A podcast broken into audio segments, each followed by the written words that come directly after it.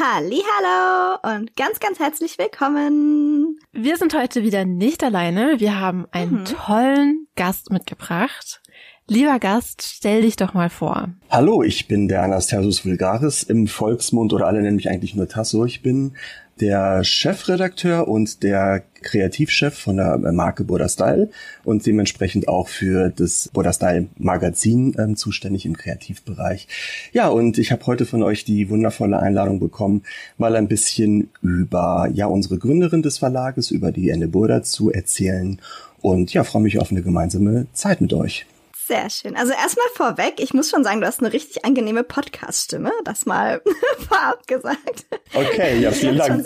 Okay, ich sehe schon, ein neuer Karrierepfad wird hier geboren, alles klar. Der Burda-Podcast, neu ab September. Ja, der neue Burda-Podcast ab September. Die Marketingabteilung wird sich, glaube ich, freuen. Ja, ich habe früher ein bisschen Theater gespielt in der Schule und wollte eigentlich mal Schauspieler werden. Und dementsprechend, also nicht, dass ich Stimmbildung gemacht habe, aber ich dachte, okay, Stimme ist wichtig, und ich versuche das, ist ja auch schön, dass es jetzt irgendwie auch ein bisschen drüber kommt, dass ich nicht rumkrächze wie eine kleine Krähe, ist doch super. Also der Schauspielunterricht in der 8. Klasse hat sich auf jeden Fall gelohnt. Okay, sehr gut. Ich werde meinem Deutschlehrer gleich anschreiben, dass es alles für was gut war. Da sieht man mal wieder, gell? Alles zahlt sich irgendwie aus. Alles zahlt sich im Leben aus. Karma strikes back. Es ist für alles irgendwie gut. Das ist gut, ein Learning.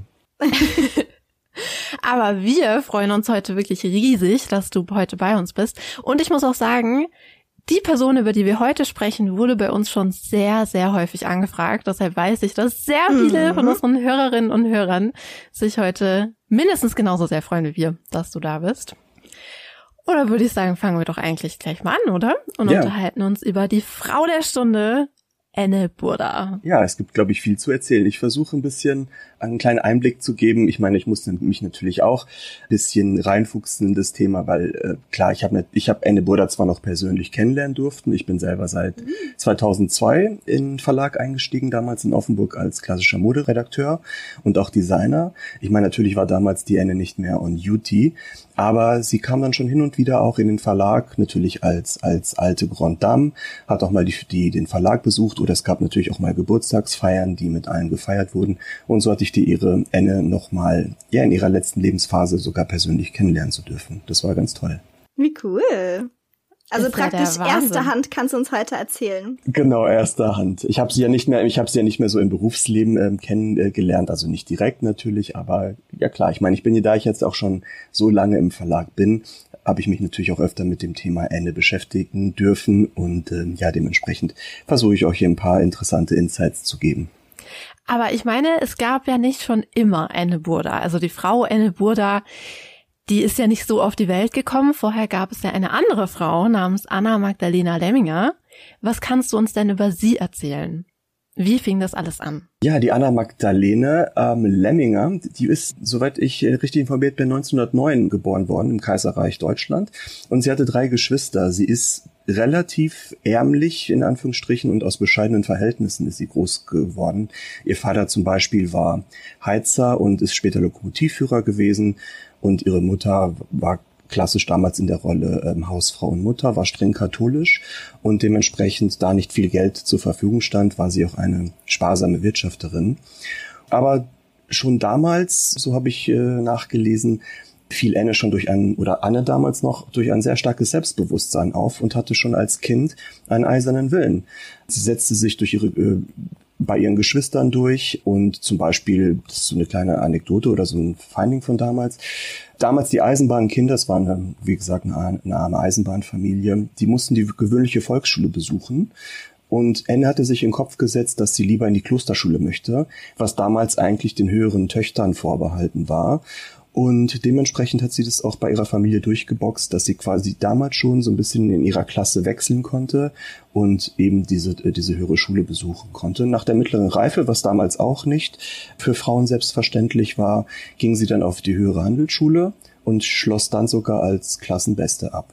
Und irgendwie war es schon bei Aenne und bei Anne damals immer sehr verankert, irgendwie den Wunsch, was aus ihrem Leben zu machen, aus ihren Verhältnissen rauszukommen und irgendwie ein besseres Leben zu führen. Und irgendwie fokussierte sie da ihren ganzen Ehrgeiz drauf, zum Beispiel auch so eine Geschichte, die ich nachlesen konnte. Sie war die einzige, die sich in der Schule keine Ledersohlen leisten konnte. Das war damals wohl the thing to have, also was auch natürlich auch so ein bisschen das ausdrückte, wie viel Geld im Haushalt war, sondern sie hatte noch damals genagelte Schuhe. Ich glaube, das muss man sich so vorstellen, dass die Sohle einfach noch viel brettiger und härter war. Und das war auch so ein Stellungsmerkmal. Und dann wurde sie auch von ihrer Lehrerin beziehungsweise ermahnt, beziehungsweise von den Klassenkameraden auch dadurch gehänselt. Und ich glaube, das hat bei ihr so viel ausgelöst, dieser Moment, dass sie sich gedacht hat, sie würde alles dran setzen, aus dieser Misere in Anführungsstrichen oder aus diesem ganzen Umfeld auszubrechen und was Besseres aus ihrem Leben zu machen. Und ja, so begann dann quasi da schon die erste Idee einer ja sicherlich mit erfolgreichsten Frau in der deutschen Nachkriegszeit und die quasi ja auch für die deutsche Mode und für das deutsche Modeverständnis federführend war nach dem Krieg. Aber es ist spannend. Ich meine, das hört man ja häufiger, wenn Kinder irgendwie nicht so viel haben und das auch deutlich spüren, dass sie irgendwie nicht so viel haben wie andere, dass es dann oft sowas in Gang setzt, dass sie sich denken, wenn ich mal groß bin, dann mache ich das alles anders und komme groß raus und erschaffe mir selbst ein gutes Leben. Ja, ja. Mhm. Ja, und allein schon, dass sie so früh begriffen hat oder das auch durchgeboxt hat, dass sie auf die Klosterschule gehen wollte, zeugt ja auch davon, Wahnsinn, dass ihr eigentlich schon immer wahrscheinlich bewusst war, dass Bildung auch so ein Ausweg daraus sein kann, ne? Also, ja, sehr, sehr stark auf jeden Fall. Genau, ich glaube, sie hatte auch einfach schon auch größere Interessensideen und war, glaube ich, sehr aufnahmefähig und wollte auch wissen, so ein bisschen, was die Welt zusammenhält. Sie hat sich dann damals auch schon, oder das sieht man dann später so ein bisschen in der Biografie, auch für Poesie interessiert, sicherlich später auch für Kunst und war natürlich, als sie die Familie dann geschafft hat, als Verleger dann zu arbeiten und nationale Kontakte und internationale Kontakte zu knüpfen, war eine der ersten, in Anführungsstrichen, modernen Society Ladies, die sich damals, die auch schon wusste, dass Wissen und Verknüpfung dessen ja ein sehr großes Potenzial darstellt, ganz wichtig. Und da sieht man ja auch schon, dass sie sich eben nicht mit den Dingen, die da sind, zufrieden gibt. Also die meisten, also es gibt wahrscheinlich noch mehr Kinder, die lieber auf eine bessere Schule gegangen wären, aber es einfach gar nicht durchgebracht hätten bei ihrer Familie. Und das finde ich so toll an Aenne Burda, dass sie eben nicht den Regeln anderer einfach folgt, sondern selbst ihre Regeln macht und sagt, das möchte ich und dann mache ich das auch. Und das zieht sich ja durch ihr ganzes Leben. Also, dass sie ein unglaublich selbstbestimmtes Leben führt, schon als Kind. Genau, das hat sich durch ihr ganzes Leben und durch die ganze Karriere irgendwie gezogen, das Thema. Und durch ihre ganze Persönlichkeit. Also sie hat nicht drauf gewartet, dass sie irgendwie eine Chance in den Schoß fällt, sondern sie hat selber die Chancen erschaffen, die sie dann irgendwie befolgen konnte und dementsprechend zu so einem Riesenerfolg als Person und als Frauenbild der Zeit irgendwie gestanden hat und das auch hinbekommen hat. Das ist ganz, ganz spannend. Natürlich haben sich dann verschiedene Bereiche ergeben und Aenne hat ja dann damals auch den Vater von unserem heutigen Verleger, von Herrn Dr. Burda, kennenlernen können in Offenburg und dadurch haben sich dann natürlich auch diese Chancen dann gefügt und dann sich ergeben. Genau, wer war denn dieser Mann, der ihr diese Chancen eröffnet hat? Genau, das war der Dr. Franz Burda. Er hat damals auch die Burda-Familie in Offenburg. Im Gegensatz zu der späteren Zeit waren sie jetzt auch so ein bisschen aus dem Nähkästchen geplaudert, waren sie jetzt auch gar nicht reich und sehr angesehen in der Stadt. Die Familie konnte sich damals nicht einmal die Rechnungen für das städtische Elektrizitätswerk irgendwie leisten. Die hatten schon damals einen kleinen Druckereibetrieb, der dann eher auch für französische Hersteller, das ist ja nah, Offenburg war ja nah an der Grenze zu Frankreich, eben auch so kleine Kataloge und Pamphlete und sowas erstellt und gedruckt hat und Flyer, würde man im heutigen Deutsch sagen. Aber das war alles andere als ein großes Verlagshaus. Und in diesem Kontext haben sich die beiden auch kennengelernt. Also sie hat damals eben bei diesem Elektrizitätswerk hat sie auch eine Ausbildung gemacht und hatte die ehrenvolle Aufgabe, bei Kunden, die nicht zahlungsfähig sind oder die einfach verspätet zahlen, dieses Geld einzutreiben.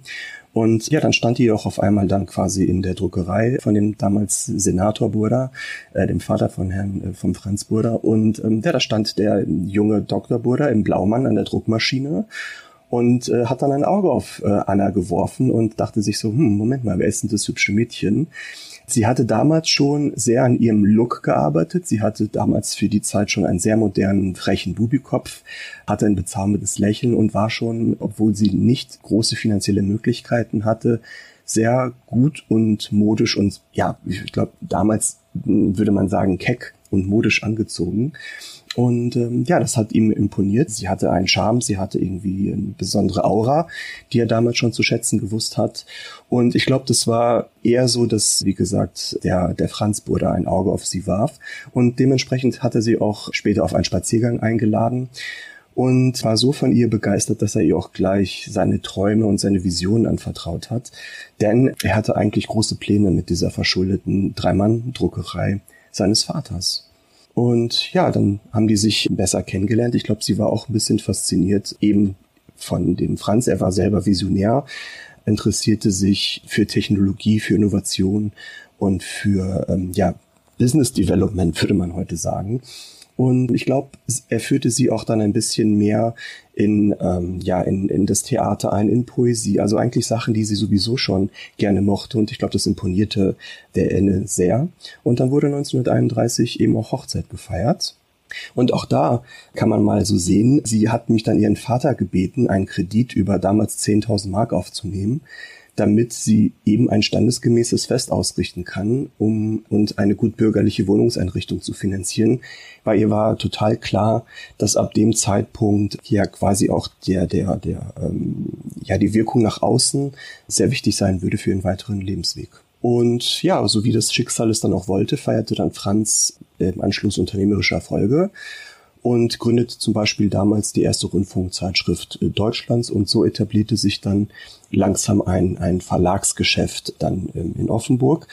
Aber das war eben auch noch nicht dieses Verlagsgeschäft, was wir dann von diesem großen Konzern, von dem Burda Verlag irgendwie kennen, sondern das war schon okay, aber später gab es dann andere Zusammenhänge, die eben durch Aenne Burdas Zeitschrift und durch die Burda Moden damals wirklich so eine große Erfolgsgeschichte spielte, dass sich der Verlag auch wirklich national und international aufstellen konnte und sie mit den Burda Moden damals wirklich unternehmerisch so großen Erfolg hatte, dass der Verlag wirklich dann auch expandieren konnte. Ich meine, du hast Burda Moden ja jetzt gerade schon erwähnt. Also die erste Ausgabe kam ja 1950 auf den Markt. Wie kam es denn dazu? Das ist ja auch eine turbulente Geschichte dahinter, sagen wir mal so. Ja, die war sehr turbulent und es wurde auch ein bisschen mit dreckiger Wäsche gewaschen, sagen wir es mal so.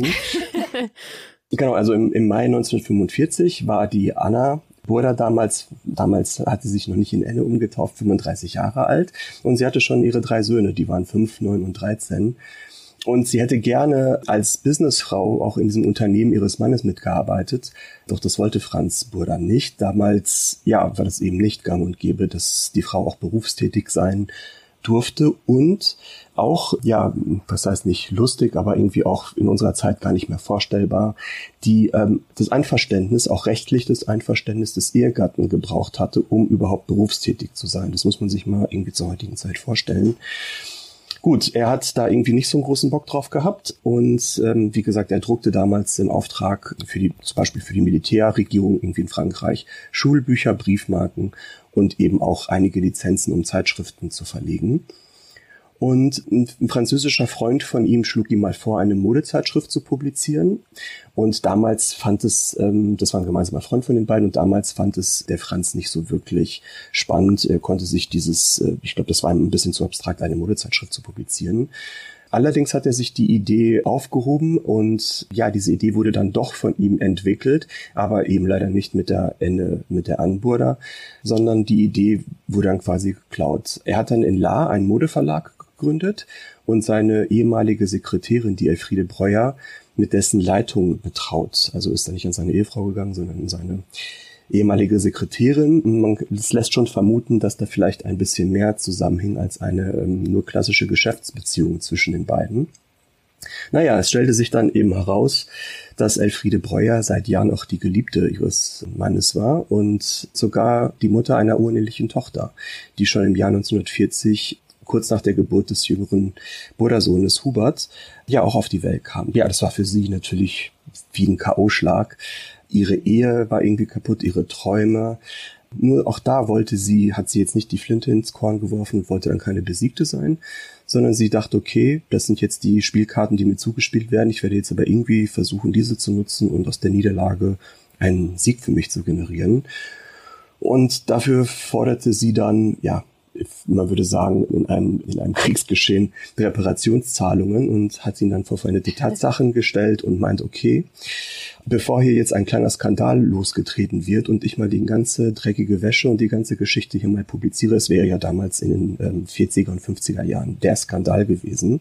Die Familie hatte sich durch ihr Geschäft auch schon einen Namen in der Stadt und in der Umgebung bis nach Frankreich aufgebaut, wäre es natürlich ein Riesenskandal gewesen.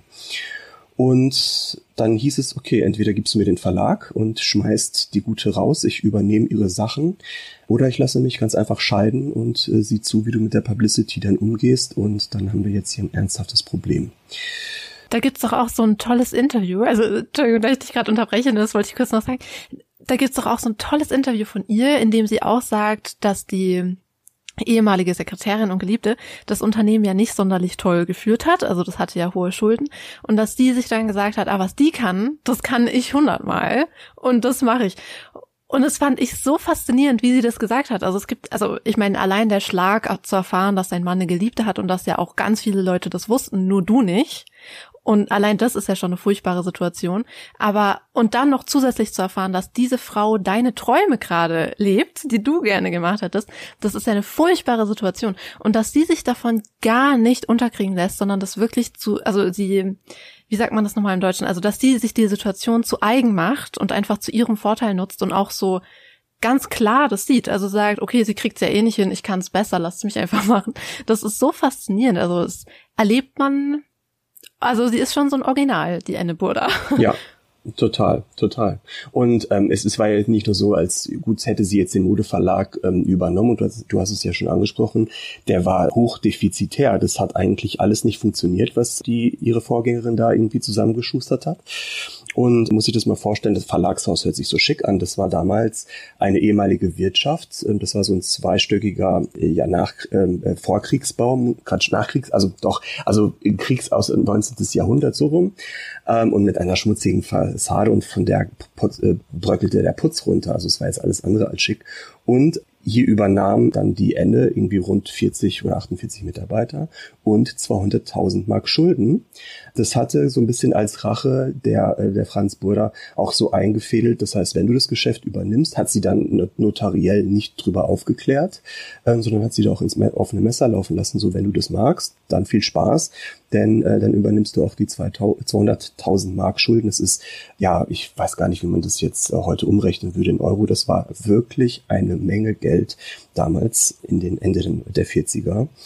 Und genau, aber dementsprechend entwickelte sie aber so viel persönlichen Ehrgeiz, um eine erfolgreiche Unternehmerin zu werden, und hatte damals die Vision eben, dass sie auch Frauen dazu verhelfen konnte, so ein bisschen wie in ihrer Vita, durch Mode, durch wieder Lust am, also das war nicht die Lust am selber machen, wie damals irgendwie vorrangig war, aber eben diese Lust auf Mode in der Nachkriegszeit, da zu sagen, okay, was ich schaffen kann, natürlich auch durch meine Kleidung. Sie ist natürlich auch in diese Kreise oder ist weitergekommen, weil sie sich natürlich auch durch ihre Mode ausgedrückt hat, und das auch als Geschäftsidee zu entwickeln und weiterzuentwickeln. Und dann im Januar 1950 erschien dann eben die erste Ausgabe von der Burda Moden mit einer Auflage von damals 100.000 Exemplaren, und das kann man sich gar nicht mehr vorstellen, das war damals ein Stückpreis von 1,40 Mark.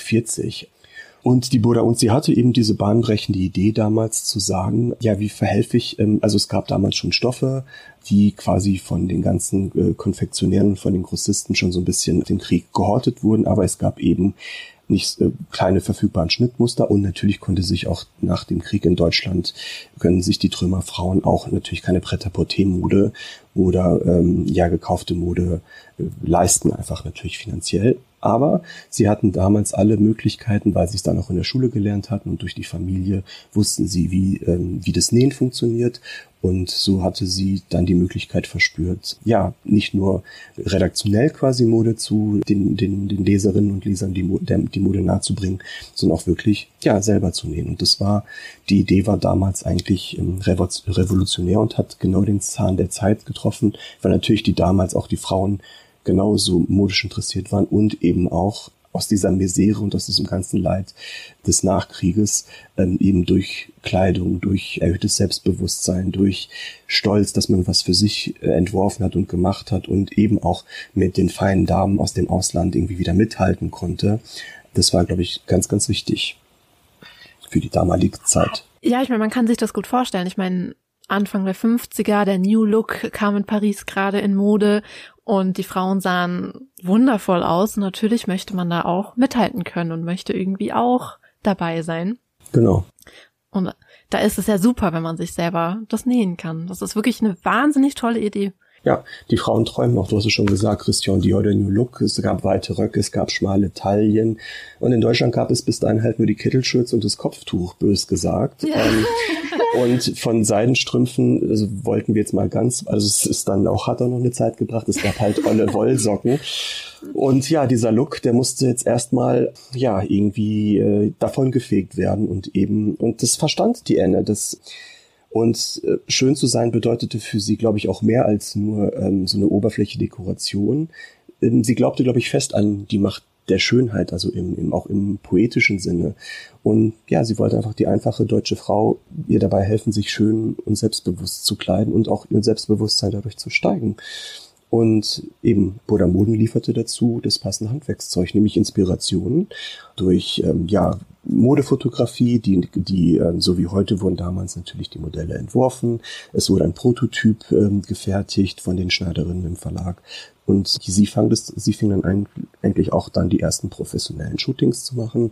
Es gab Modeillustrationen, die Modelle auch nochmal erklärten. Und eben die Idee, mehrere Schnittgrößen, quasi dieses Modell mit mehreren Schnittgrößen auf einen Redelbogen zu packen. Und mit ihrem Grafiker damals die Idee, die sich dann erbrachte, okay, anstatt jetzt nur ein paar Schnitte auf dem Bogen zu geben, weil klar, man kann natürlich dann nicht so viel Papier, damals waren die Rohstoffe auch sehr teuer, das heißt, das Magazin hatte damals 2 Schnittbögen, wie kriegt sie es hin, mehrere Schnitte und eine größere Vielfalt irgendwie auch abzubilden? Und dann kam die Idee quasi des Redelbogens, dass quasi die Naht, die Schnitte ineinander gelegt werden durch verschiedenfarbige Markierungen.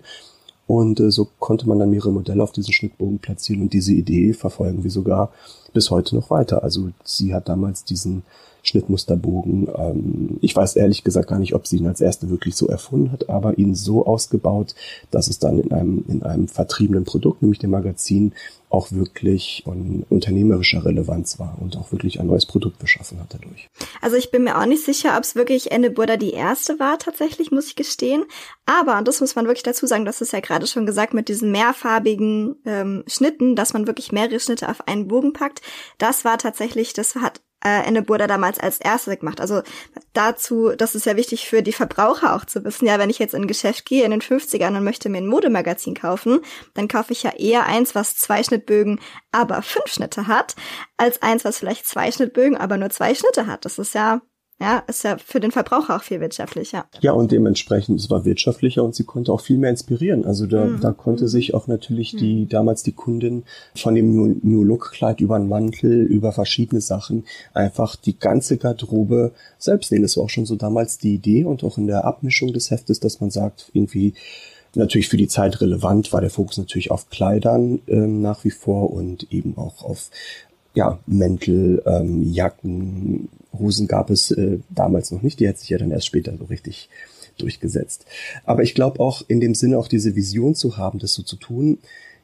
Ich finde, ein guter Vergleichsmoment ist auch Coco Chanel. Also ich finde, man kann beide Frauen auch im gleichen Atemzug nennen, weil diese Vision, die Coco Chanel für die französische Frau hatte, sich auch von diesen Fesseln zu befreien, die Mode zu revolutionieren, natürlich auf einem anderen Bereich, eben mit ihrem Couturehaus, aber Aenne das Gleiche auf einer anderen Ebene, aber auch für die deutsche Frau geschafft hat. Und das ist wirklich eine wahnsinnige Leistung.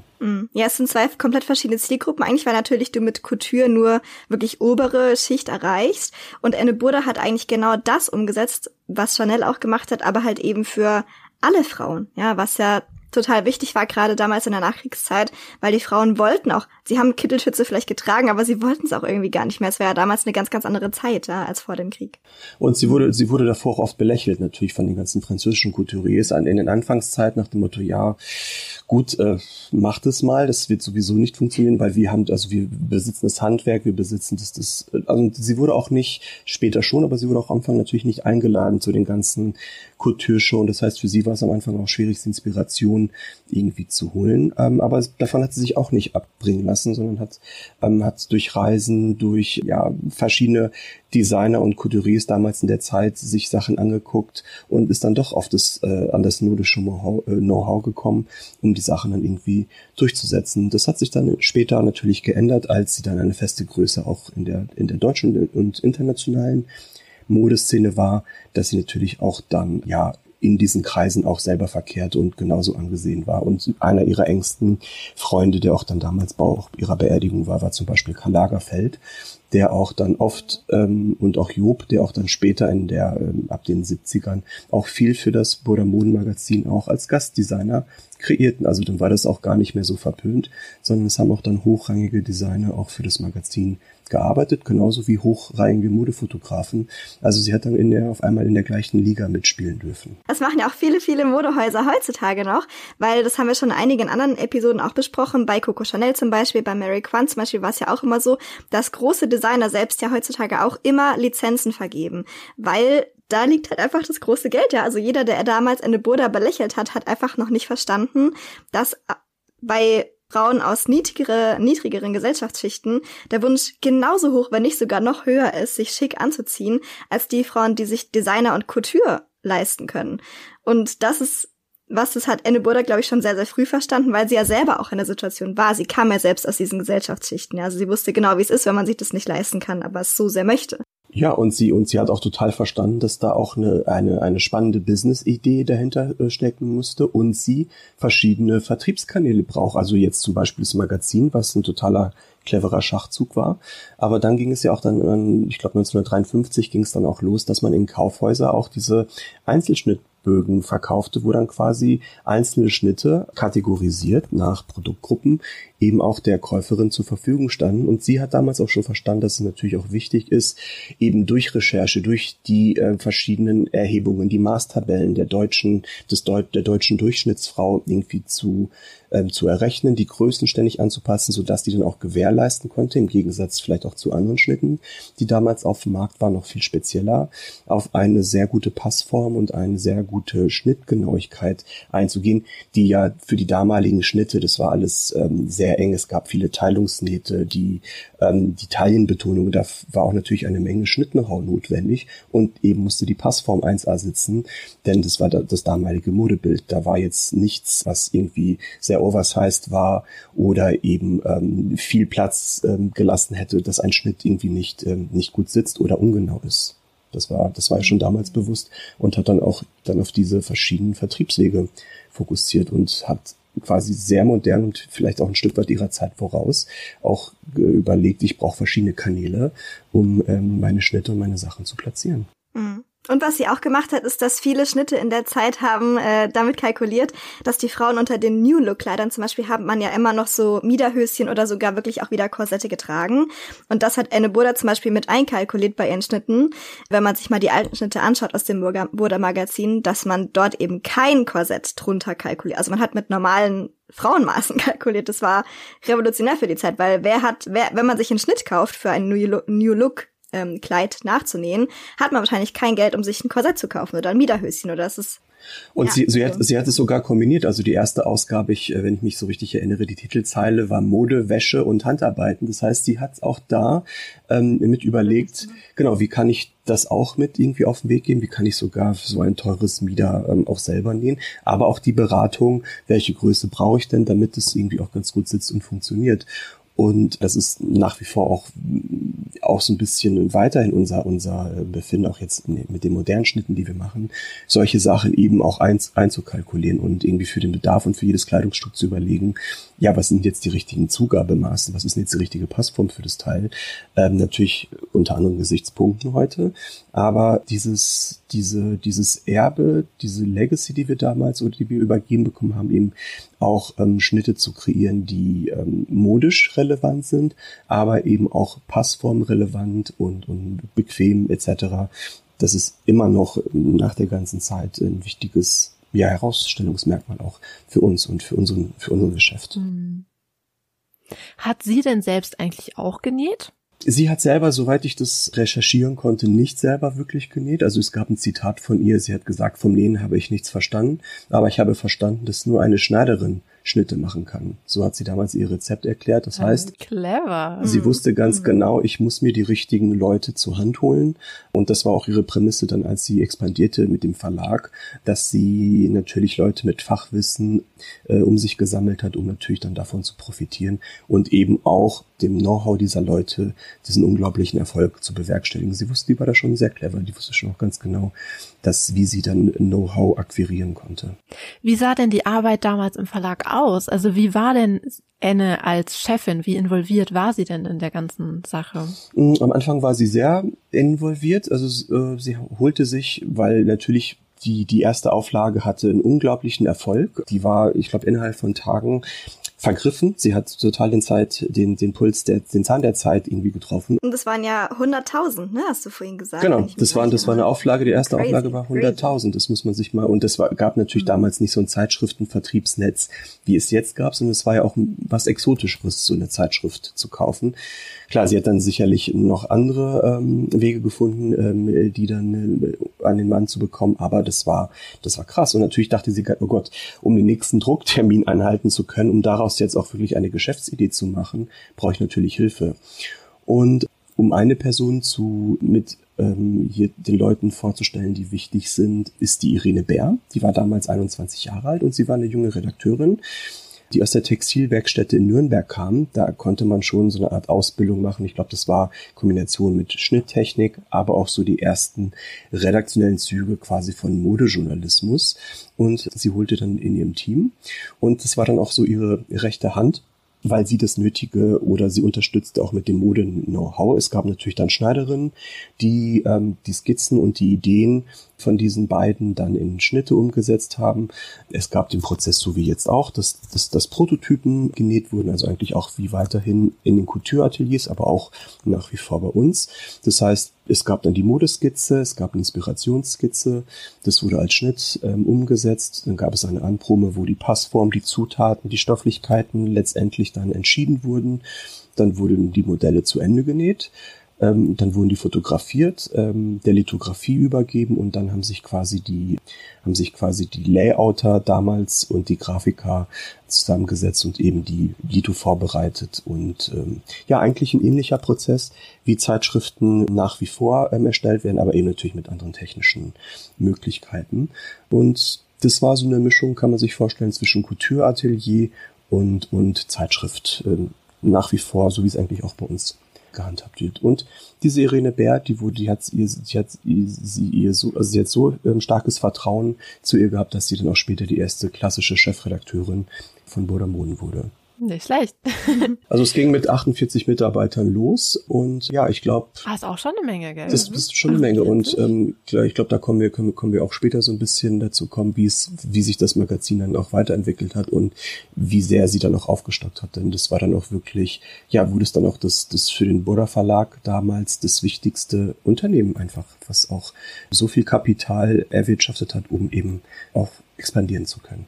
Und expandiert sind sie. Kann man ganz klar so sagen. Also der Erfolg von Burda Moden war ja wirklich unglaublich. Also sie waren ja auch das einzige westliche Magazin auf dem sowjetischen Markt. Wie ist es denn dazu gekommen? Also das ist ja wirklich der Wahnsinn. Ja, nachdem dann quasi immer weiter das Magazin expandierte. Also da kamen natürlich dann auch andere Länder dazu. Sie wusste auch natürlich schon nach wie vor, dass sie sich auch eben mit der Society auseinandersetzen muss, dass sie Kontakte knüpfen muss. Ich habe schon eben gesagt, dass sie wichtige Modefotografen der Zeit angestellt hat, mit denen gearbeitet hat, mit Modeschöpfern zusammengearbeitet hat. Und ihr wichtig war, und ich glaube, ihr war klar, dass eine Vernetzung so wahnsinnig wichtig ist in dem Geschäft. Und so kam es dann auch, dass sie auch sehr kultur- und Politik interessiert war. Auch natürlich durch ihren Mann, der auch in diesen Kreisen verkehrte. Sie gab viele Soirees, es gab viele Dinnerpartys.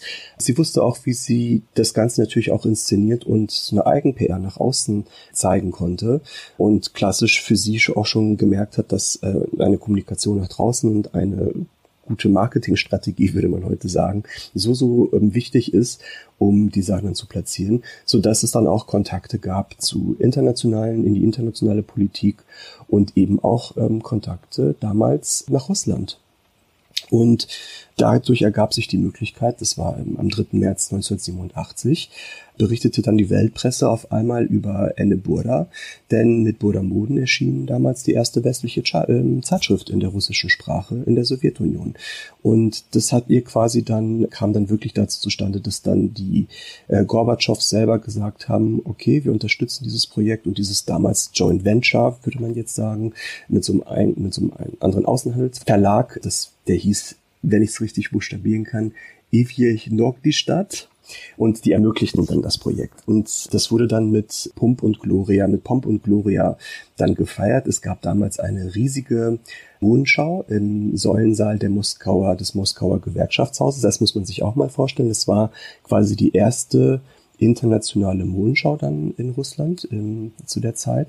Und da liefen auch westliche bekannte Topmodels wie zum Beispiel Christy Turlington oder die Monika Schnarre und präsentierten dann die Mode auf dem Laufsteg. Und presserelevant war natürlich auch, dass eben als Höhepunkt des Ganzen, auch ich glaube persönlicher Höhepunkt für die Verlegerin, es dann auch einen offiziellen Empfang bei der Raissa Gorbatschowa gab am 4. März auf den Moskauer Linienhügeln. Und das Russlandgeschäft damals auch so eine zweite wichtige Säule im ganzen Verlagswesen war und in ihrer ganzen Expandierung. Weil man muss sich vorstellen, damals im Russland der Zeit, es gab sicherlich nicht eine finanziell ähnliche Situation, aber eben auch dieses Bewusstsein, westliche Mode gab es nicht so sehr. Es gab natürlich eigene Designer, die ihre Mode verkauften, aber die westlichen Einflüsse wurden ja immer noch sehr stark abgeschirmt. Und da muss man sich mal vorstellen, dann kommt auf einmal ein Magazin auf den Markt. Das westliche Mode und Couture und totaler Impuls der Zeit ist modisch und die Sachen kann man sich sogar selber nachnähen. Und in Russland Ende der 80er Jahre gab es natürlich auch eine sehr starke Affinität zu Handarbeiten, zum Selbernähen, weil es einfach auch nicht so viele Möglichkeiten gab. Und das Magazin ist dann eben dort genauso eingeschlagen wie eine Bombe. Und für sie war das immer so das zweite Wirtschaftswunder, was sie in ihrem Leben nochmal hinbekommen hat. Ja, ist da wirklich, also ich finde es einfach nur Wahnsinn, wenn man sich vorstellt, dass ihr eigener Ehemann sie am Anfang ja noch auch belächelt hat und gesagt hat, ach, weißt du, die Leute haben jetzt andere Sorgen nach dem Krieg, die interessieren sich jetzt nicht für Mode. Und siehe da, sie ist als einzige auf den sowjetischen Markt vorgedrungen. Jahre später, das ist doch der Wahnsinn. Und man muss auch ganz klar sagen, sie hat dann ihren Mann in dem Erfolg meilenweit überholt am Anfang und ja. Hat den Grundstein gelegt für alle weiteren Verlagsgeschäfte letztendlich. Aber apropos Mann, wie sah denn ihr Leben so abseits des Verlags eigentlich aus zu der Zeit? Da habe ich jetzt in den Quellen relativ wenig gefunden. Sie hat versucht, ihr Privatleben oft natürlich auch so gut es ging privat zu halten. Sie wurde natürlich oft als öffentliche Person dargestellt, eben durch ihre ganzen Sachen, die sie gemacht hat. Und das Image nach außen war vornehmlich halt auch die Geschäftsfrau, die sie auch sich so verkörpern wollte.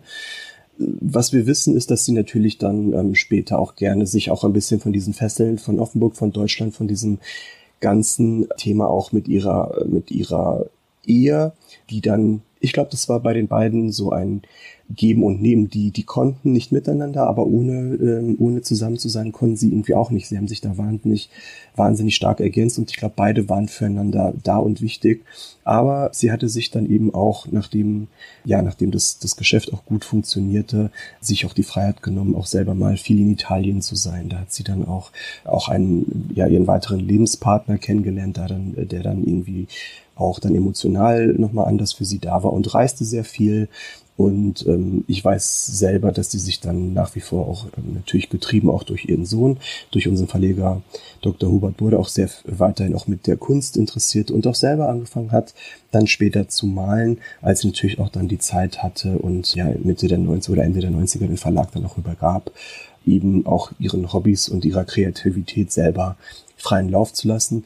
Sie hat sich aber dann auch, nachdem sie dann aus dem Verlag auch ausgeschieden ist, quasi als sie dann in Anführungsstrichen in Rente gegangen ist, hat sie sich auch sehr stark aus dem Ganzen dann auch zurückgezogen und hat sich als Privatperson einfach nochmal genossen. Das finde ich aber auch so spannend an Aenne Burda. Unsere Gesellschaft bewertet ja Männer ganz oft ganz anders als Frauen. Mhm.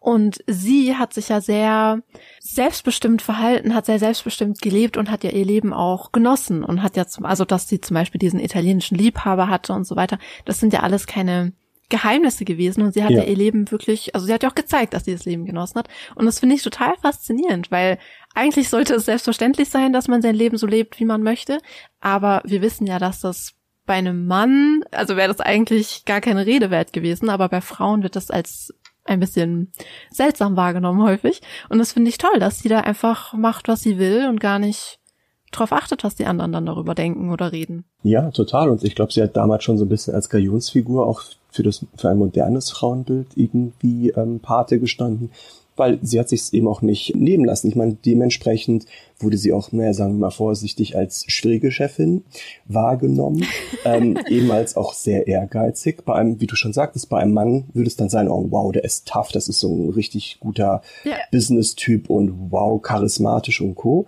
Bei einer Frau hatte das dann... Ein Lebemann, ein echter Lebemann. Genau, ein Lebemann. Bei einer Frau hat es dann eher sicherlich noch so einen Beigeschmack gehabt, so nach dem Motto, okay, was ist denn jetzt da los? Die hat sich, also das ist schon Wahnsinn, wie das dann mit so zweierlei Maß gemessen wurde, das Ganze.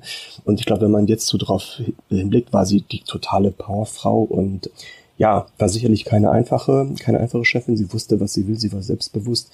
Ich hatte noch die Möglichkeit, damals sogar, als ich in Offenburg 2002 als Redakteur anfing, noch mit Fotografen zu arbeiten, die sie auch damals noch im Verlagsbetrieb miterlebt haben und die auch zusammengearbeitet haben. Und damals als Lehrlinge angefangen, damals gab es im Verlag noch festangestellte Fotografen, dann quasi auch neben den bekannten Größen auch das tägliche Brot, den Content, würde man heute sagen, produziert haben. Und wenn dann auch irgendwie die Briefings nicht eingehalten wurden oder ihr aus irgendeinem Grund die Produktion, das Fotoshooting nicht gefiel, dann flog auch mal das Dia-Material durch das Büro, da flog aber auch mal das Lichtpult dem Fotografen hinterher.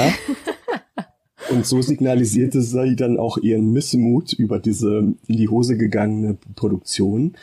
Und aber man musste auch gleichzeitig sagen, dass sie als Chefin also sehr fordernd war. Das habe ich von allen Mitarbeitern noch mitbekommen, weil es gibt sogar noch Schnittdirektrisen, die bei uns arbeiten, die sie in der letzten Phase auch noch mitbekommen haben.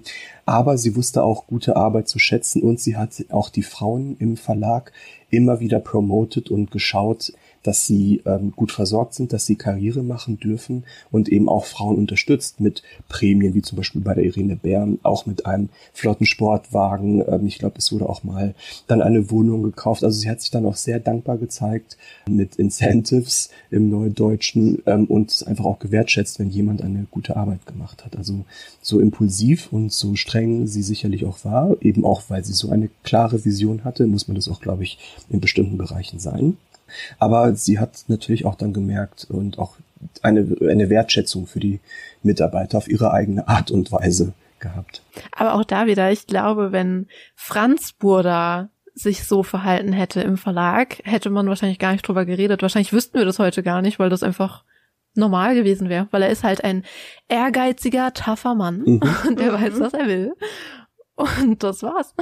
Wie gesagt, ich glaube, deswegen ist auch die Aenne als Person so unfassbar wichtig gewesen für die Frauen in Deutschland und auch so wichtig zum Thema Selbstbewusstsein und was kann man eigentlich aus Situationen schaffen, die im ersten Moment vielleicht auswegslos erscheinen. Wie kann ich meine Energien bündeln? Wie kann ich irgendwie schauen? Wie kann ich mir Hilfe suchen? Ich finde, das ist ja nach wie vor ein so moderner Gedankengang, der uns ja im Berufsleben nachhaltig jetzt auch verfolgt. Und sie hat so ein bisschen den Grundstein dafür gesetzt und auch gemerkt und auch allen gezeigt schon damals, dass solche Sachen so sehr wichtig sind eben. Ja, absolut. Aber irgendwann ist sie ja auch wohlverdient in Rente gegangen. Also ich nehme mal an, dass sie hinterher auch noch was gemacht hat, so wie ich sie einschätze. Aber irgendwann hat sie sich ja schon zurückgezogen aus dem Zeitschriftenbusiness. Wie ging es denn danach bei Burda Moden weiter? Ja, also 1994 übergab dann Aenne den Verlag an unseren jetzigen noch Verleger, den Sohn Hubert Burda.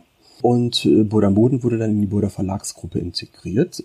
Dann kam natürlich Ende der 90er dann das Thema auf, natürlich Internet und was macht man jetzt eigentlich damit? Und da war die Verlegerfamilie beziehungsweise der Dr. Hubert Burda auch schon visionär auch auf seine Art und Weise und hat dann gesagt, gut, wir müssen uns überlegen, wie wir auch längerfristig in die Zukunft sehen, ein sicherlich digitales Geschäft aufbauen können, weil es wird sicherlich nicht an uns vorbeigehen. Und das war auch das große Steckenpferd auch des Burda Verlages damals, im Gegensatz zu anderen Verlagshäusern in Deutschland, dass sie sich auch schon sehr stark für einen digitalen Ausbau interessiert haben. Und so haben wir dann quasi, ich war damals noch nicht beim Verlag, aber so wurde dann auch quasi, ich glaube um die 2000er, der Download-Schnitt quasi kreiert und das war dann das erste digitale Schnittmodell, was dann ja für die Leute quasi digital abrufbar war und haben quasi dementsprechend das erste digitale Schnittmusterprodukt erfunden, was jetzt ja heute gang und gäbe ist, dass sich das digital und auf verschiedenen Kanälen wiederfindet. Das Magazin ist dann klassisch weitergelaufen, das Lizenzgeschäft wurde ausgebaut, denn nach wie vor vertreiben wir, wenn ich das jetzt so richtig in Erinnerung habe, in über 90 Ländern sogar noch, das ja mittlerweile Burda Style Magazin, das haben wir dann 2009 gab's den Verlag, ist der Burda Verlag oder beziehungsweise das Burda Style Magazin, damals noch Burda Mode Magazin hieß es dann, bis 2009 gab's einen Relaunch und dann wurde das Magazin nach München geholt, zu unserem jetzigen Sitz hier in der Arabellastraße, weil verlagsmäßig der Konzern entschieden hat, das, was auch total Sinn macht, dass alle Modezeitschriften quasi, die relevant sind, in München stattfinden werden, weil es ja einfach eine sehr gute Infrastruktur gibt und Modeshootings zu organisieren, mit Presseagenturen zu arbeiten und München damals auch mit Hamburg zusammen die wichtigste Stadt war für Modezeitschriften im Verlagsbereich. Ja, und da diese Marke immer stärker internationalisiert wurde, mussten wir uns überlegen, wie wird es denn weiter heißen. Und so wurde dann die Idee von der Burda Style, quasi Style als internationaler Begriff, in die Welt gesetzt und eben auch zu sagen, Burda Moden oder Burda Style ist jetzt nicht nur die Zeitschrift, das Magazin klassisch, sondern es wird weiterhin die relevanteste Nähmarke sein, international.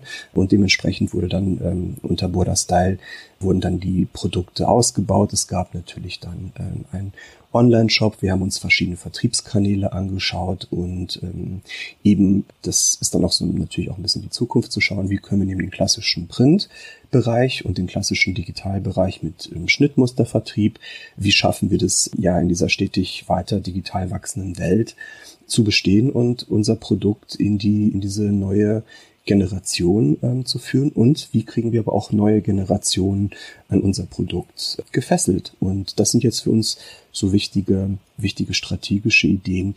Wie führt man das Thema selber machen und nähen auch wieder an die neuen Generationen heran? Es gibt natürlich diesen Peak jetzt auch durch Corona. Es gibt ein Interesse an wieder selber machen. DIY ist ja so wahnsinnig angesagt. Aber es ist ja oft das Problem, so die Hürde zu nehmen. Wie fängt man denn überhaupt an? Oh Gott, ein Schnittmuster. Oh Gott, ein Zuschnitt, oh Gott, das ist ja irgendwie, ist ja natürlich auch ein komplexes, es ist nicht einfach, es ist ein komplexes Thema und wir versuchen natürlich dann auch Produkte zu kreieren und zu entwerfen, digital, genauso wie im Print, die eben da auf dieses Konto einzahlen, mit einfachen Projekten, mit einer einfachen Anleitung, mit so Convenient-Produkten wie so ein Fertigschnittbogen, der dann wirklich auch einer Zeitschrift beigelegt ist. Das heißt, die Konturenlinien liegen nicht übereinander, sondern du hast wirklich nur eine Konturenlinie auf dem Schnitt und die Schnittteile überschneiden sich nicht, sodass man auch ohne viel Schnitt-Know-how weiß, aha, das ist jetzt mein Vorderteil, das ist jetzt mein Ärmel zum Beispiel. Ich kann anhand meiner Schnittkontur, meiner Größenkontur ready to cut quasi den Schnitt ausschneiden und eben damit loslegen zu nähen. Mit unterstützt natürlich mit Videotutorials, unterstützt eben auch vielleicht jetzt auch bald durch Podcasts mit mir, um einfach zu sehen, okay, das ist so für uns auch so wahnsinnig wichtig. Wie kriegen wir natürlich so als großer Modeverlag, wie können wir die Marke auch ein bisschen noch personalisieren? Wie kommen wir auch näher an unsere Zielgruppe dran? Wie können wir das emotional auch natürlich weiterhin aufladen, das wird ja für uns jetzt irgendwie wichtig sein. Also einfach, wie inspirieren wir die Leute, ja Mode oder irgendwie Sachen, die sie toll finden, die sie stolz machen, für sich entwickeln zu können. Und ja, das ist auch das, was mich jeden Tag irgendwie an meinen Schreibtisch lockt und zu die Überlegung, wie kann ich jetzt über natürlich verschiedene Zielgruppen und verschiedene Altersgruppen, verschiedene Geschmäcker irgendwie jedem ermöglichen, der Lust auf Nähen hat und weiterführend auch Handarbeiten. Ja, wie kann ich ihn inspirieren vor allem? Weil ich glaube, der erste Faktor ist nach wie vor, wie auch damals in den 50ern, die Inspiration. Ich möchte mich in diesem Teil vorstellen können, kann zu einem natürlich einen modischen Aspekt haben, kann einen Selbstwertaspekt haben, kann aber auch einen total nützlichen Aspekt haben, wie ich brauche jetzt was, um im Homeoffice abzuhängen und da irgendwie noch vorzeigbar zu sein, aber doch noch irgendwie gemütlich auszusehen bei der ganzen Videokonferenzerei. Und dann zu überlegen, ja, was sind jetzt die Herausforderungen an Mode und wie können wir verschiedene Menschen wieder an dieses tolle Hobby nähen und Nähen für sich und Mode wieder heranführen. Das sind so, ja, für uns wichtige Ideen, die wir uns jeden Tag machen müssen, um ja weiterhin irgendwie hoffentlich schöne Produkte zu entwickeln für die Menschen da draußen. Das wird aber bestimmt passieren. Also ich glaube, Burda Style wird immer wichtig sein für alle Menschen da draußen. Das hoffe ich natürlich auch. Daran zweifle ich keine Sekunde. Also ich glaube, jeder, der näht, hatte schon mal ein Burda-Schnittmuster in der Hand und hat es verwendet. Also wir auch, obwohl wir hauptsächlich unsere Schnitte selbst machen. Aber ja, aber es gab ja auch eine Zeit davor. Also ich kann mich erinnern, bevor ich auf der Modeschule war, hatte ich ganz, ganz viele Burda-Schnittbögen zu Hause. Auch diese mit den Overlays, also wo mehrere Teile auf einem Schnittbogen sind. Das ist super verwirrend am Anfang. Aber, und das kann ich wirklich jedem sagen, der anfängt zu nähen gerade und der noch nie vielleicht vor einem Schnittbogen saß, es lohnt sich auf jeden Fall, sich da reinzuwuchsen, und deswegen finde ich es auch super, dass ihr euch solche Gedanken macht, weil es ist halt wirklich ein super steiler Berg, vor dem man da steht, wie so der Ochs vom Berg am Anfang. Oh, ja. Deswegen finde ich das super, was ihr euch für Gedanken macht, zum Beispiel mit so Ready-to-Cut-Schnittmustern mit vielleicht auch Stoffen schon beigelegt oder solche Geschichten. Aber das ist natürlich auch wiederum das Tolle, wenn man seine Schnitte einfach kauft, bei Burda zum Beispiel, dass man natürlich ein T-Shirt-Modell oder ein Rockmodell oder ein Hosenmodell hat, aber je nach Stoff kann es so unterschiedlich aussehen. Das finde ich immer super cool, dass man aus einem Schnitt 84 verschiedene Kleidungsstücke machen kann eigentlich. Allein durch die Auswahl des Stoffes zum Beispiel. Erzähl es nicht unseren Schnittdirektrisen, dass wir 84 Stoffvarianten daraus machen wollen, weil die zeigen wir dann einen Vogel. Aber du hast natürlich recht. Ich habe damals auch mit Burda Modemagazin, ich habe selber auch Mode studiert und habe mich damals auch für sehr viel Schnitttechnik interessiert. Und da haben wir die Burda Modenschnitte auch auseinandergenommen und geguckt, was ist super, was ist vielleicht nicht so gut. Und das war für uns eben auch in den ersten Semestern die Basis, um unsere Modelle zu kreieren, bevor ich dann natürlich versiert war in Schnitttechnik und das Ganze dann auch selber auf Papier bringen konnte. Und so hat mich dann Burda Moden quasi schon seit meinem Studium damit begleitet und aber auch als Kind. Ich komme aus Griechenland, also meine Eltern haben sich in Deutschland in den 60ern hier kennengelernt und in Griechenland war es gang und gäbe, dass zu jeder Feierlichkeit irgendwie, da sind ja Hochzeiten so wahnsinnig wichtig, da hat sich die ganze Familie irgendwie zur Schneiderin gerannt und hat sich selber benäht mit tollen Modellen. Und da war natürlich auch das Burda Modemagazin damals wichtiger Impuls geben und zu sagen, so will ich aussehen, den Schnitt möchte ich. Und und liebe Schneiderin, ich möchte jetzt die Abendrobe bitte haben oder ich möchte jetzt das Cocktailkleid, weil meine Tochter heiratet oder eben auch das Brautkleid, was dann eben den Leuten auf den Leib geschneidert wurde. Und ja, und wir versuchen eben von dem Couture-Modell bis hin zu wirklich ganz einfachen Basisschnitten, um ja einfach so einen Einstieg zu gewährleisten. Ja, viel ein Potpourri für jeden, der nähen möchte, zu haben.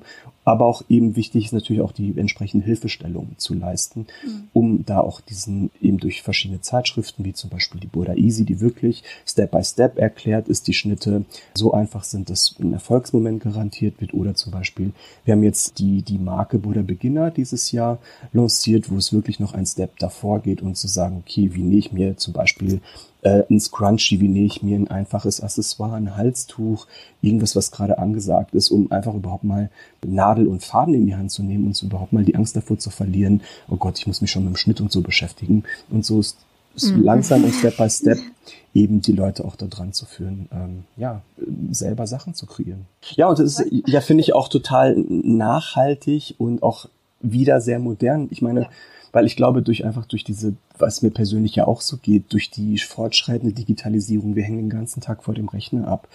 Wir brauchen was, wieder mehr Emotionalität, wir brauchen Stofflichkeit, wir brauchen was auf der Haut, wir brauchen irgendwas, wo wir uns mit den Händen wieder drauf fokussieren können, nicht 10 Sachen gleichzeitig, Handy, iPhone, Screen, 10.000 Mitteilungen, sondern sagen, okay, ich nehme mir jetzt 1-2 Stunden Zeit, ich fühle das, was ich mache, ich fokussiere mich nur auf eine Sache und beschäftige mich jetzt nur auch mit dieser einen Sache und werde jetzt nicht irgendwie durch 100 andere Sachen abgelenkt. Das ist, finde ich, so eine totale Me-Time und so eine neue Qualität, die das Nähen, natürlich auch andere Handarbeitssachen, aber uns unterstützt, einfach auch mal komplett abzuschalten und so einen seelischen kleinen Reset stattfinden zu lassen. Das geht mir persönlich so. Es ist jetzt nicht so, dass ich so wahnsinnig viel nähe, weil ich mich jetzt den ganzen Tag damit beschäftige, also mit Schnitten. Aber zum Beispiel viel mehr Gartenarbeit oder Balkonarbeit mache als früher oder angefangen habe zu malen, um mich einfach mal 1-2 Stunden nur mit einer Sache beschäftigen zu müssen und nicht eben Multitasking zu sein. Und ich glaube, das wird vielen so gehen. Das wird auch immer weiter. Mit unserer fortschreitenden Digitalisierung wird natürlich auch diese Gegenbewegung geben, dass Handarbeit immer wichtig bleiben wird und auch immer wichtiger wird, einfach als Ausgleich. Und das finde ich so schön, ja, diese Vision, dass vielleicht mein Job in 10 Jahren auch noch Bestand haben wird, wie auch immer das dann aussieht. Ja, und dass man auch was kreiert, auf das man auch am Ende des Tages stolz sein kann. Also ich weiß noch, als ich mein erstes Teil genäht habe, das war aus der Burda Style, by the way, in einem Nähkurs. Das war so ein Jersey-Kleidchen, so ein bisschen off the shoulder.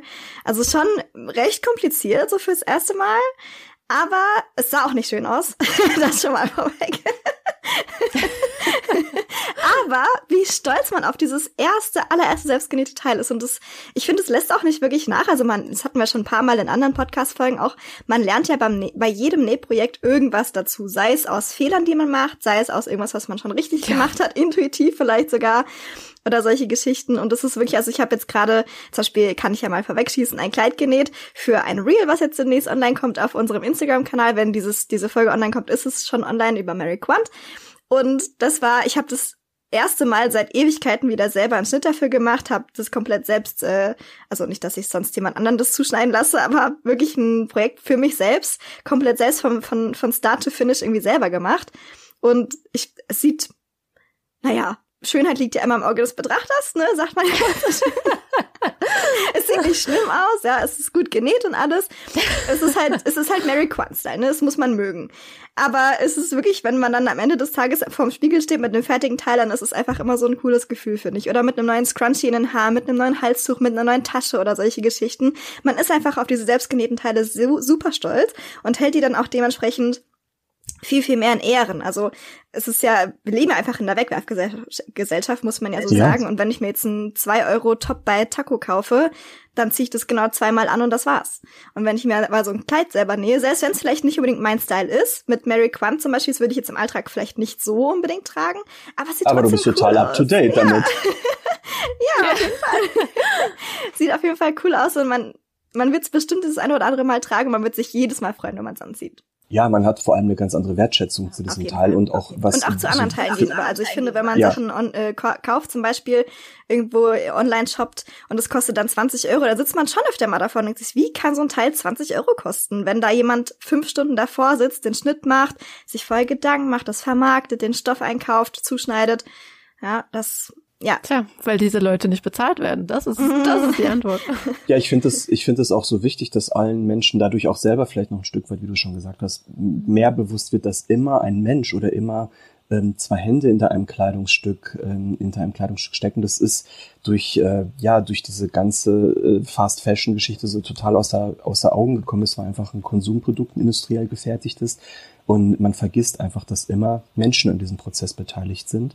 Und das finde ich auch ganz, ganz wichtig, dass man sich da auch immer Gedanken macht, auch bei jedem Kauf, ja, was bedeutet das? Und eben auch für sich selber zu sagen, wenn man es sich vielleicht jetzt nicht selber näht, auch nochmal drüber nachzudenken, vielleicht ist es das Teil jetzt auch wert, weil ich es dann irgendwie auch durch eine bessere Stoffqualität oder irgendwie ist ein klassischer Schnitt, den ich irgendwie 10 Jahre tragen kann und dadurch eh schon achtsam bin, mit meinem Kleiderschrank zu sagen, ja, das gönne ich mir jetzt auch mal und dafür kaufe ich mir jetzt einfach nicht 2, 3 andere Teile, die ich vielleicht eine Saison anziehe, wegschmeiße, sondern ganz explizit und wertschätzend auch an Modekonsum rangeht. Das finde ich ganz, ganz, ganz wichtig.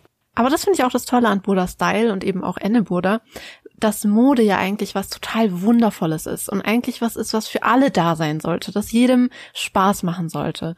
Und das hat sie durch ihre Arbeit auch erreicht, also dass Mode für jeden erreichbar ist, machbar ist.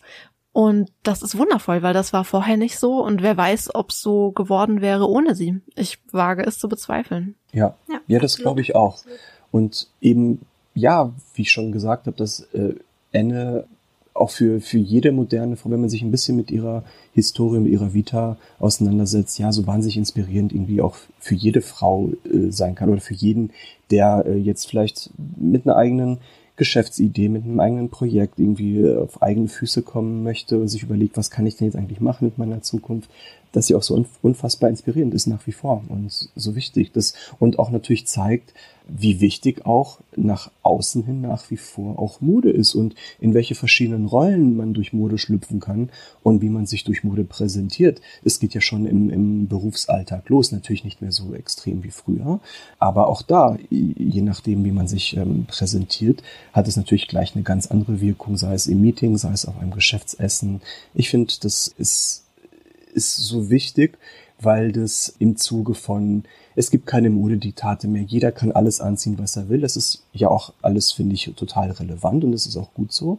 Aber ich glaube, wenn man ein bisschen wieder mitbekommt, was intuitiv Mode oder das Erscheinungsbild bei anderen auslösen kann, wie man das auch für sich in Anführungsstrichen als Waffe oder als auch mal als Rüstung einsetzen kann, finde ich das ein unfassbar spannendes Thema. Ja, absolut. Mhm. Aber was denkst du denn auch, was so die heutigen jungen Menschen in der Mode oder generell Menschen in der Mode von Aenne Burda lernen können für die Zukunft? Ja, eben das, was ich vielleicht schon so ein bisschen gesagt habe, eben, dass quasi aus jeder Situation, dass man, glaube ich, nicht die Hände über den Kopf zusammenschlagen braucht, sondern dass mit unserer fortschreitenden Technologie, mit unserer ganzen Vernetzung, dass man dadurch viel mehr Möglichkeiten schafft über ein Netzwerk. Und wenn man an seine eigenen Ideen glaubt und auch sich bewusst ist, wie man sich auch in Szene setzt, ob das jetzt auf verfolgt uns das auf den ganzen sozialen Medien, auf allen Kanälen, wie man das einfach auch nutzen kann, um eine bestimmte Botschaft zu präsentieren und eben auch aus schwierigen Situationen oder gerade in schwierigen Situationen immer einen kleinen Schritt weiterzugehen, immer den nächsten Schritt vor Augen zu haben und aus allen Fehlern zu lernen und aus jedem Fehler zu sagen, okay, das nächste Mal hilft mir dieser Fehler, mich auch weiter persönlich weiterzuentwickeln und ja, meine Idee, meine Persönlichkeit weiterzuführen. Man sagt doch auch so schön, wer will, findet Wege, wer nicht will, findet Gründe. Und ich finde, dafür ist sie das beste Beispiel, weil eigentlich hat ja alles gegen sie gesprochen, aus einer einfachen Familie, ohne große Möglichkeiten und schaut, wo sie am Ende gelandet ist. Also Wahnsinn. Ja, total. Also Respekt und genau, sonst ohne Aenne Burda würde ich jetzt ja auch nicht hier sitzen und mit euch sprechen. Also es ist so ein bisschen auch so ein bisschen Fluch und Segen, ich habe natürlich, also ich versuche dann auch dieser Verantwortung so gut ich kann, auch mit meinem Team natürlich dann auch gerecht zu werden und eben uns auch immer wieder jeden Tag die Frage zu stellen, warum machen wir das eigentlich jeden Tag und was wollen wir eigentlich damit? Und da kommen wir auch immer irgendwie wieder zurück zu Aenne und zu ihren Ideen und zu sagen, ja, wir wollen einfach schauen, dass wir die mit unseren Möglichkeiten einfach die Welt ein bisschen damit unterstützen, ein bisschen schöner zu sein, ein bisschen emotionaler zu werden, Inspirationen zu liefern. Das finde ich ist ein schöner Gedanke, der mich jeden Tag irgendwie aufs Neue in die Redaktion marschieren lässt. Das ist aber wirklich ein schöner Gedanke. Und ich glaube, dass du mit diesem Wunsch auch Erfolg hast. Also ich glaube, jeder, der uns gerade zuhört, der schon mal die Nähnadel geschwungen hat, wird das auch so empfunden haben, dass die Burda Style einem das Nähleben wirklich erleichtert und verschönert. Ja, das hoffe ich doch sehr. Und ich freue mich, wenn wir dazu einen kleinen Beitrag leisten können. Aber zum Schluss wollen wir natürlich unbedingt noch deine Insider-Perspektive ein bisschen hören. Wie war Aenne Burda denn so? Also wie hast du sie wahrgenommen? Also ich habe Aenne Burda damals wirklich als, sie war ja schon älter, als wirklich sehr charmante Seniorin gemerkt. Also ich hatte mal die Möglichkeit, an einem Geburtstagsfest bei ihr teilzunehmen und sie war immer noch, sie war sehr höflich, sie war zurückgezogener, als man das dann, glaube ich, dachte.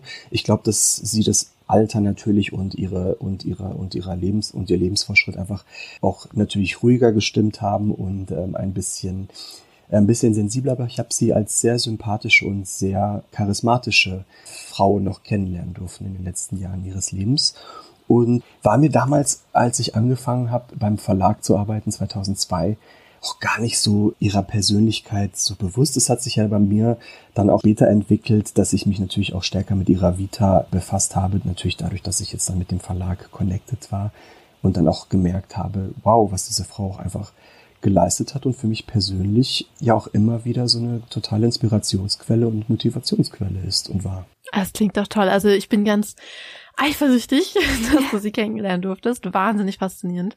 Ja, und es war das war natürlich auch ein großes Medienereignis, als dann Ende Mitte der 2000er dann auch gestorben ist, wurde sie dann auch in Offenburg beerdigt.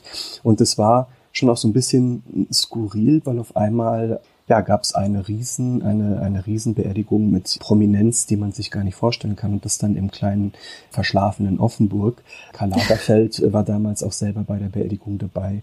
Und das war so ein bisschen skurril, dann diese ganzen Persönlichkeiten durch die Offenburger kleine Altstadt laufen zu sehen. Und das hat, ich glaube, Aenne hat immer schon den Standort Offenburg und auch für die Familie Burda so diesen Glamour nach Hause gebracht. Und da wurde es mir das erste Mal so bewusst, wie spannend und wie wichtig diese Frau und wie charismatisch sie auch war, weil jeder, der Rang und Namen hatte, dann quasi sich die Ehre geboten hat, sie den letzten Weg irgendwie mit ihr zu gehen und sie zu begleiten. Und das hat mich damals, weil ich ja schon dann im Verlag gearbeitet habe, sehr, sehr beeindruckt. Ja, ist es auch.